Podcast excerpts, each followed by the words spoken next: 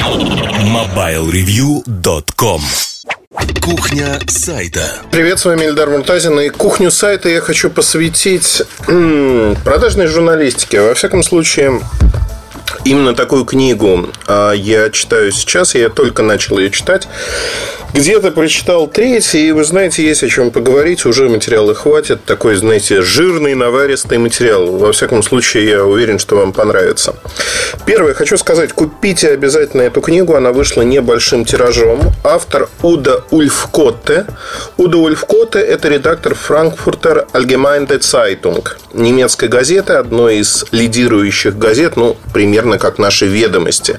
Делового издания он был редактором с 1986 по 2000 2003 год. Вообще его послужной список, он э, предполагает, что это человек, ну, если вот брать журналистику, это человек высокого полета, топовый журналист, который очень-очень неплохо э, в свое время поработал, устроился.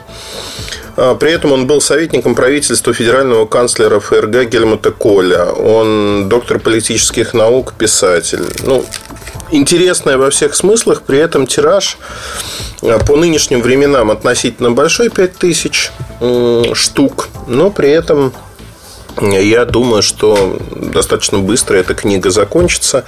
Издательство, я вам сейчас скажу, я книгу открою. Это издательство «Эксман» 2015 года.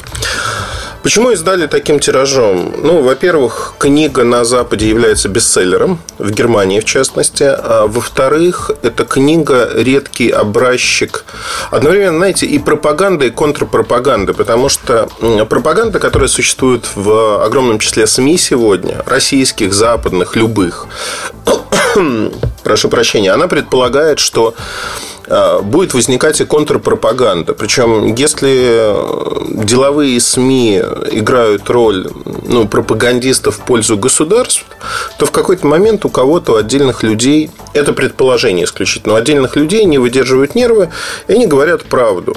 В какой-то момент разобравшись, или, знаете, люди, у кого есть совесть в том или ином виде. Вот они до какого-то момента боялись что-то сказать, а потом прорывают и говорят, ну сколько так можно? Надо рассказать все как есть. И, насколько я понимаю, Уда Ульфкотта как раз-таки человек, у которого сорвало резьбу, а, и он решил написать три книги, в которых очень подробно рассказать о том, как государство, Америка, Германия используют СМИ для того, чтобы насаждать свою точку зрения. И что на сегодняшний день а, медиа, большинство медиа, деловых, заметных медиа в Германии, в Европе, а, в Штатах, они абсолютно коррумпированы, они выполняют заказ а, правящей верхушки. Знаете, вот такие лозунги уже. Вот, вот я сам себя слушаю, и когда читаешь, тоже ловишь себя на мысли, что из-за лозунгов очень тяжело читать, и ты начинаешь не то, что не верить, ты веришь всему написанному. Тем более, что это очень-очень обильно приправлено ссылками на документы, приправлено источниками различными и тому подобными вещами. Но когда ты э, пытаешься разобраться в этом, у тебя ну, все равно возникает ощущение, знаете, такая теория заговора. Вот, вот человек захотел вдруг неожиданно прославиться. На самом деле нет. Если э, посмотреть, я специально посмотрел на послужной список Уда Ульфкота, и я могу сказать, что у человека было все. И в какой-то момент произошли события в его жизни, э, которые сподвигли его рассказать ту правду, как он ее понимает, как он ее видит. И это крайне редкий образчик того, вот контрпропаганды, если хотите, где, базируясь на документах, базируясь на вполне реальных высказываниях, на вполне реальных историях изнутри этой индустрии, он рассказывает о том, что происходит. Ну вот, э, расскажу, чтобы я не буду пересказывать всю книгу, это не имеет смысла абсолютного. Я расскажу просто о том, что Какие вопросы он ставит? Э, вопросы на самом-то деле э, абсолютно не политические, а ну, вопросы нашей жизни. Вопросы, которые любой здравый человек должен поставить перед собой и сказать, почему это так.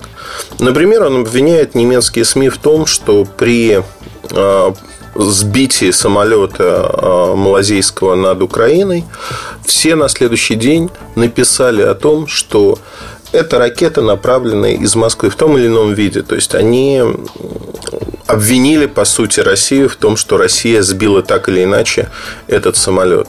Хотя американские СМИ, он приводит этот пример, американские СМИ этого не сделали и были намного более сдержанными в своих оценках, и было понятно почему.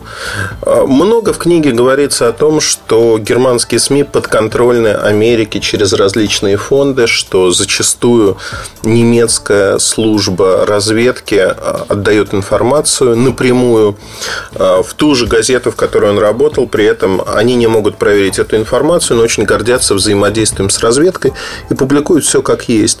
То есть журналисты выступают как рупор пропаганды и работают в пользу тех, тех, кто фактически заказывает банкет. Не платят деньги в данном случае. Разведка просто делится некой информацией говорит, вот используйте ее.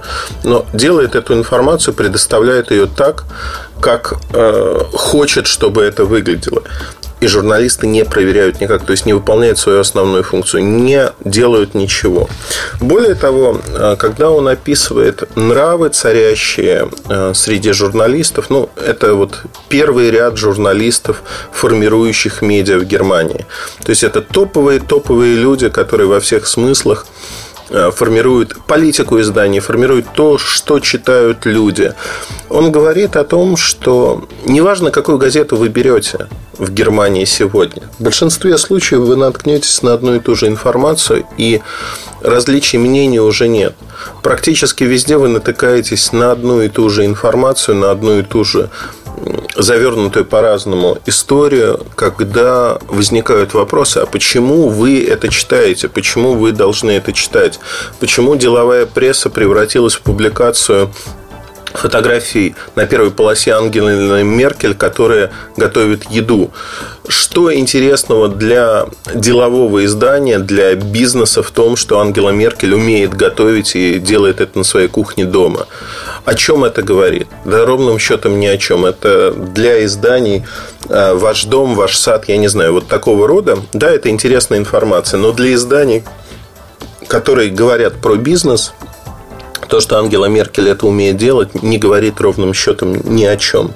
То есть э, подменяются понятия, и здесь пытаются сформировать образ, образ канцлера, э, действуют пиар-технологии и тому подобные вещи.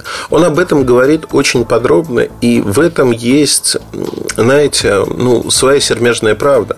Более того, когда это абсолютно непопулярная точка зрения, я уверен, что либерально настроенные люди в России, причем либерально у нас, к сожалению, тоже подмена понятий произошла. А, я не говорю сейчас про политику, да, я вот просто пытаюсь обозначить а, какие-то вещи, которые касаются журналистики. Журналистика так или иначе касается политики. Недаром ее называют одной из ветвей власти. И на сегодняшний день она в России а, обескровлена, потому что в 90-е годы журналистов и журналистику как таковую в России торпедировали. И то, что журналисты оказались частью общества, которое страдает философией проститутки и готовы продавать э, свои слова, мысли за какие-то деньги, это случилось очень быстро. И то, что журналисты, так же как и общество, общество болеет этой болезнью. Я рассказывал про философию проститутки в одном из подкастов. Мне кажется, что наше общество, к сожалению, не то что неизлечимо, излечимо. Это пройдет в скором времени, но оно болеет этой болезнью. И это проблема. Проблема для всех нас. В какой-то момент эта проблема будет решена. Когда? Вопрос. Тем не менее, суще... эта проблема существует, она стоит в полный рост, потому что ну, достаточно почитать э, комментарии там, не только на нашем сайте, но в разных местах.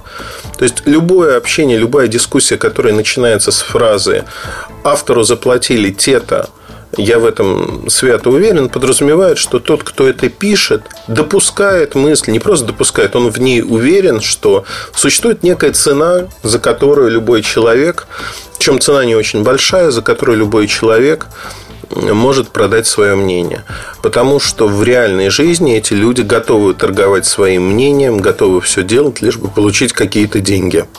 И это проблема. Это проблема нашего общества. Постепенно ситуация, конечно же, будет исправляться и выправляться. Никуда мы от этого не денемся, но на данный момент а, все обстоит именно так. Значит, э, дальше я хочу сказать о следующем. Ну, например, очень много посвящено командировкам, когда приглашающая сторона оплачивает практически все. В Германии существует закон, что при публикации материала надо указывать о том, что есть спонсор. И э, указание того, что вашу поездку оплатили ну, те или иные лица, это, ну, наверное, правильно. В России такого закона нет.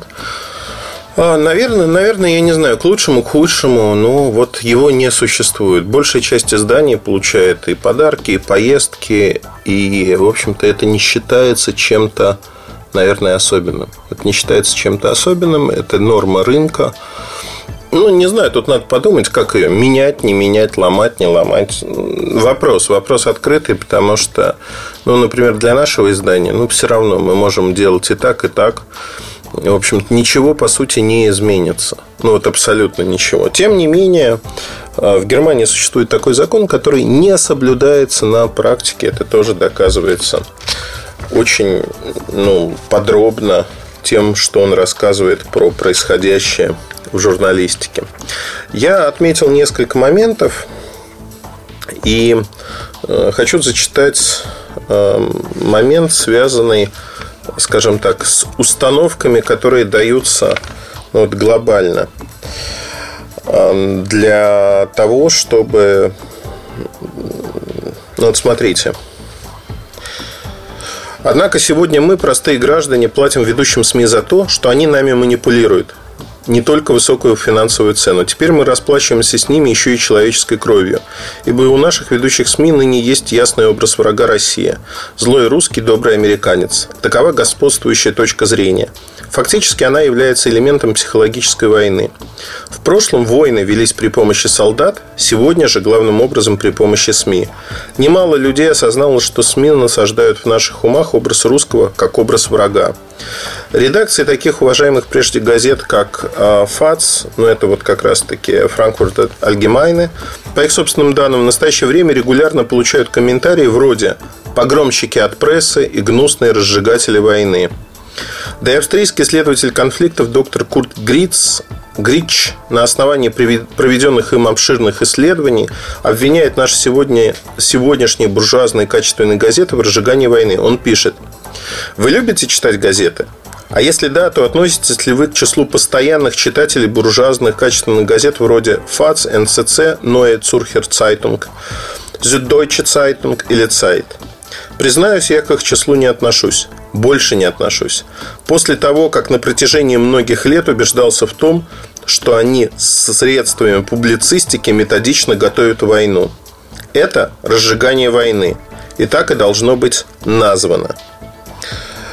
А, вот подобные вещи, их не принято слушать, их не принято говорить. Знаете, ну, называется, в приличном обществе это не обсуждается. А я не знаю, в каком обществе тогда это надо обсуждать. Ну, если мы не будем это обсуждать здесь, то где мы это можем обсуждать и как мы это можем обсуждать? А главное, почему мы не должны это обсуждать? Это правда, абсолютная правда, причем там в статье приводится совершенно замечательная вещь. Вот когда я начал говорить про либералов в России, ну, тех, кого называют либералами, потому что, конечно, слово видоизменилось очень сильно – оно совершенно другое стало, приобрело другой оттенок. Ну, так, условная некая оппозиция. Оппозиция, которой, ну, де-факто не существует. А, и это, это, наверное, неправильно. Неправильно с точки зрения того, что чиновники правительства должны получить сильную оппозицию. Сильную оппозицию людей, кто не жужжит о каких-то совершенно непонятных вещах, а людей, с э, взглядом на происходящее, э, ну, скажем так, позитивным с точки зрения того, что они знают, как исправлять ситуацию и предлагают, как ее исправлять. Не в аспекте того, что поставьте нас во главе страны, и мы уж как-нибудь справимся, мы не дураки, мы что-нибудь придумаем. Вот меня такой подход не устраивает. Он меня не устраивает вот совсем. Потому что я вижу по тому, как эти люди говорят, знаете, ну вот смешно, да, они на каждом углу кричат про некую цензуру в СМИ. Что такое цензура в СМИ? Я работаю в медиа. Я могу сказать, что за все время никто не пытался, ну, пытались да, в том или ином виде надавить, сделать что-то, но а, успеха не достигли в том, чтобы ввести какую-то цензуру. Причем вне зависимости от того, я писал про государственные проекты, писал зло, писал с фактами или писал о каких-то частных крупных компаниях или корпорациях. Не было факта цензуры. Ну, понятно, да, вот мне часто говорят, вы пишете не про политику, а вот в политике ого-го. Послушайте, я знаю огромное количество людей, кто пишет про политику, и а, эти люди не сталкивались с фактом цензуры. Не сталкивались. Да, есть определенная редакционная политика в тех или иных изданиях. Эта политика существует. Более того, а, ну вот посмотрите ситуацию не политическую. Спортивный канал а, Уткин, господин Уткин и Тина Канделаки. Тина Канделаки пришла, сказала, все будет по-другому. Уткин выступил каким-то образом, сказал, все, я, значит, не буду с ней работать, я ухожу. Это вызвало такой медийный скандальчик, а потом тихо слился и сказал, не, ну я все вернулся, мы обо всем договорились, я буду работать. Вот она цензура. Цензура, когда человек, конкретный человек, который не верит в то, что Тина Канделаки может сделать что-то хорошее на канале, он просто в итоге из-за денег, из-за своей зарплаты, из-за своего места соглашается и говорит, нет, вот мне придется работать. Он не готов нести какие-то лишения, даже малейшие. Какие-то изменения в своей жизни. Он не готов этого делать, он не готов менять свою жизнь. Он не журналист. Он не комментатор, который дорожит своим мнением. Это философия проститутки. Вы меня простите, но это вот именно вот это и есть. Это философия проститутки. Когда эмоционально, знаете, ну вот женщины бывают истерят эмоционально. Вот это эмоциональная истерика, которая выливается потом в то, что человек, ой, а как же я потеряю что-то? Я вот теперь не получу что-то. И вот человек уходит в никуда, уходит в никуда с точки зрения того, что он начинает вести себя, поджимает хвост и бежит куда-то. Это неправильно. И на сегодняшний день, когда мы говорим про цензуру, ну, это смешно читать, потому что есть огромное количество каналов. Есть, э, пожалуйста, YouTube, есть помимо YouTube интернет. Вы свою точку зрения можете донести, причем любую. Мне многие точки зрения не нравятся не потому, что э, там люди пишут правду, которая глаза колят. Нет. Они мне не нравятся, исходя из того, что это тенденциозные точки зрения, которые перевирают информацию, которые не являются правдой. Например, когда проводилась Олимпиада в Сочи, а, пошла целая волна публикаций о том, как все плохо, ржавая вода, там потолки обваливаются в пятизвездочных гостиницах и прочее, прочее. Ничего этого на практике, ничего этого не было. Более того, за полгода, за месяц я ездил туда, жил в разных гостиницах, в том числе, которые упоминались. Этого ничего не было. И когда мы говорим о том, что а, журналисты тенденциозные, особенно западных изданий, это так. Более того, когда появляются международные отчеты о том, что в России журналистика находится, там, условно говоря, на журналистов давят, нет свободы слова и прочее, вот та самая либераль, э, либеральная прослойка, она начинает э, активно э, муссировать это, активно рассказывать про это. А в какой-то момент мы приходим к тому, что выходит отчет, который ровно то же самое говорит про немецкую западную журналистику. И про этот отчет все молчат, никто про него не рассказывает, потому что а, потому что, ну, в общем-то, получается плохо. А как же, как же про это можно рассказать? Мы же ссылаемся на их опыт, мы же ссылаемся на то, что там э, реки с кисельными берегами, никаких проблем нету. Вот там-то живут люди, а у нас не живут, потому что у нас все по-другому. С точки зрения свободы слова, Россия сегодня одна из немногих стран, где она на деле существует, и вы можете высказывать свою точку зрения, которая будет, она может быть любой. И вы не поплатитесь за это чем-то серьезным. Вы не поплатитесь за это, как обычный житель этой страны вы не будете э, чувствовать, ну, то есть к вам не ввалится ФСБ с обыском. Этого не будет. Там вот, например, Уда Ульфкотте, БНД, это служба безопасности Германии, а, постоянно проводит обыски у него в квартире, потому что он в какой-то момент стал врагом государства. Врагом страны, в которой он родился, в которой он живет. Потому что он имеет неосторожность говорить те вещи, которые не принято говорить. Ему создают проблемы. Ему создают проблемы для того, чтобы выдавить его из страны. И, э, как мне кажется, да, вот это очень-очень большой показатель того, что по большому счету сегодня, если мы говорим о большинстве стран, ну, примерно на том же уровне находящихся, что Россия, там, Германия, Франция, Америка, а, все примерно одинаково. Все примерно одинаково, там плюс-минус. Но самое главное заключается в другом, что в этой одинаковости есть другой момент. Он очень важный. Нет кисельных берегов, нет свободы слова в том понимании, которое существует в головах у многих людей – она, как ни странно, есть сегодня в России. Но мало кто это понимает. Потому что почему-то у многих свобода слова ассоциируется с тем, что вам дадут трибуну в виде первого канала в прайм-тайм, и вы свои гениальные мысли изложите. Да почему вам кто-то должен это давать? Просто так. В конце концов, эфирное время стоит очень дорого. И просто так раскидываться. Добейтесь, добейтесь того, чтобы вы были достаточно значимым человеком. Другой вопрос, что если ваша значимость не совпадает с вашим внутренним представлением и представлением других людей, и вы переживаете, что вам не дают прайм-тайм, но это ваша проблема, это расхождение вашей оценки себя и того, как вас воспринимают окружающие. И не надо на это жаловаться. Но сделайте так, чтобы вы были действительно звездой на политическом небосклоне, ну просто неважно, просто чтобы не могли вас игнорировать, не могли вас обойти и ваше мнение действительно что-то значило. Но до момента, пока ваше мнение ничего не значит, считаться с вами никто не будет. Ни в одной стране мира. Ни в России, ни в Германии, ни где-то еще. Я вообще, честно скажу, у меня странные ощущения от этой книги, потому что как пример контрпропаганды, пример личностный, пример а, конкретного журналиста, который взял на себя эту тяжелую ношу.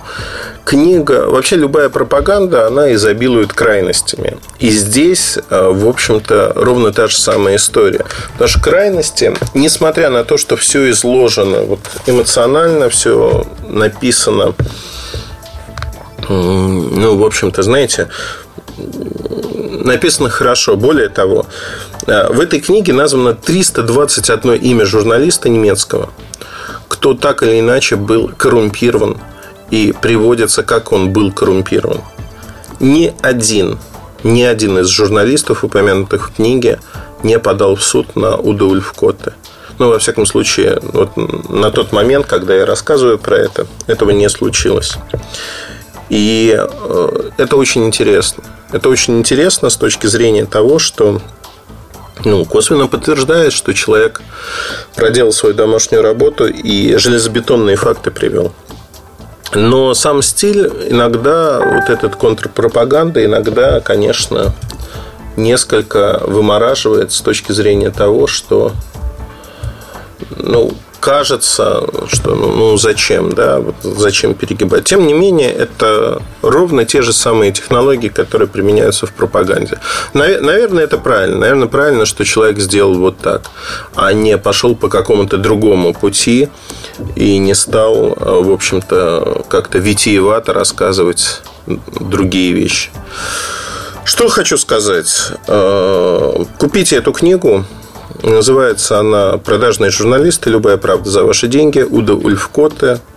Я уверен, что здесь будет много интересного, потому что здесь рассказывается про попытку обелить Гитлера, э, как урановые боеприпасы НАТО на Балканах, которые использовались, стали неожиданно безвредными – какой предлог США придумывали для начала войны в Ираке, это в России знают очень хорошо. Как Болгарию и Румынию в ЕС приглашали и как объясняли. Как наплевали на свой народ и ввели евро в Германии. И как в этом участвовали СМИ, как они рассказывали об этом. Как возник кризис в Европе, кризис евро. И какие издания извинились перед своими читателями, потом исчезли Financial Times Deutschland, э, главный редактор извинился перед своими читателями за то, что произошло, что они не увидели этого, что они были неправы. Сегодня этого издания уже не существует. То есть, фактически, это действительно большая книга, в которой первая книга из трех, в которой собрано много внутренней кухни, где подробно рассказывается о том, как это работает на деле, из первых уст – и рассказывается предельно откровенно. Многим эта книга не понравится. У многих эта книга вызовет изжогу, отторжение, крики, истерики. И это правильно. Потому что книга правдиво рассказывает о том, что происходит. И эту книгу нельзя читать людям, кто не хочет думать. Вот ее просто нельзя читать, потому что эта книга многое ставит с ног на голову и обратно. Поэтому для тех, кто думает, я очень советую эту книгу приобрести, продраться вот через пропагандистские приемы, вычленить самую нужную информацию, и тогда уверен, что у вас будет некий взгляд на то, что происходит. Удачи и хорошего настроения. Оставайтесь с нами. С вами был Ильдар Муртазин. Пока. MobileReview.com Жизнь в движении.